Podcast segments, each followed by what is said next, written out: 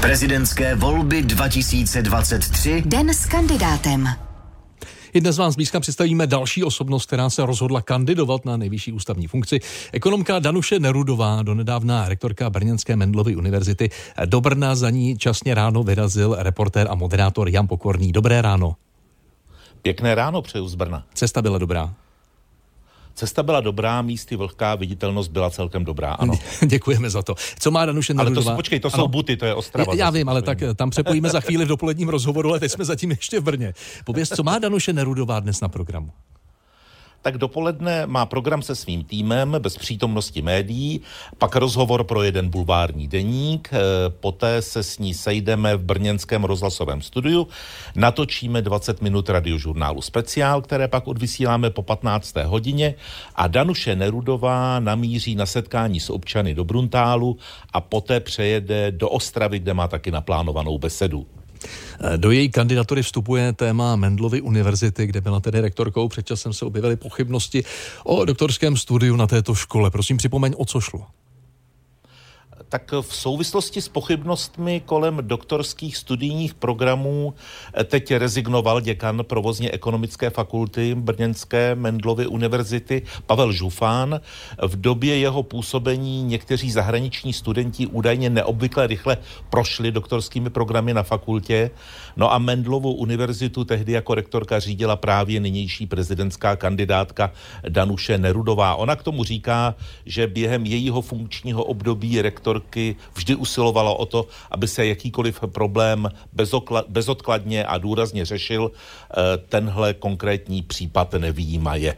Eh, tvář Danuše Nerudové na nás schlíží už nějaký čas z billboardu. Na co se ona v té kampani, své prezidentské kampani tedy zaměřuje?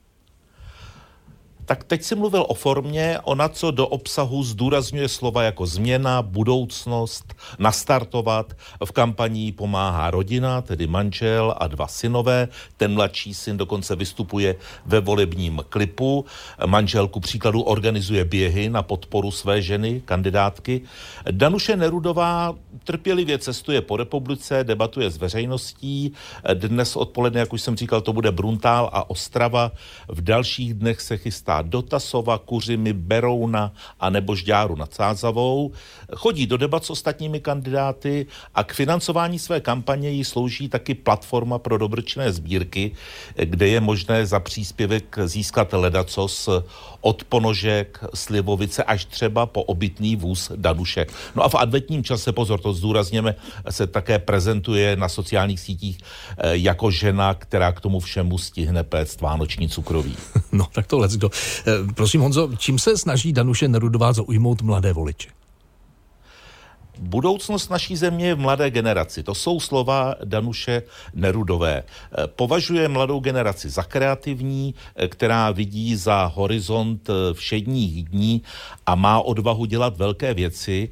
A Danuše Nerudová říká, že tenhle jejich potenciál mladých lidí nechce promarnit, takže se rozhodla, že vytvoří jakousi skupinu mladých vizionářů, která bude součástí eh, jejich poradců a představí ji v polovině prosince. Danuše Nerudová dovede taky plameně hájit práva studentů na aktivismus a protestní akce třeba v otázce teď aktuální změny klimatu. Zároveň ale zdůrazňuje, že na její mítinky samozřejmě chodí zástupci všech generací, mladé, střední i té starší generace. Poprvé tedy nikoli den s kandidátem, ale den s kandidátkou, ne naposledy, Jan Pokorný z Brna. Těšíme se, díky naslyšenou. Naslyšenou, hezký den.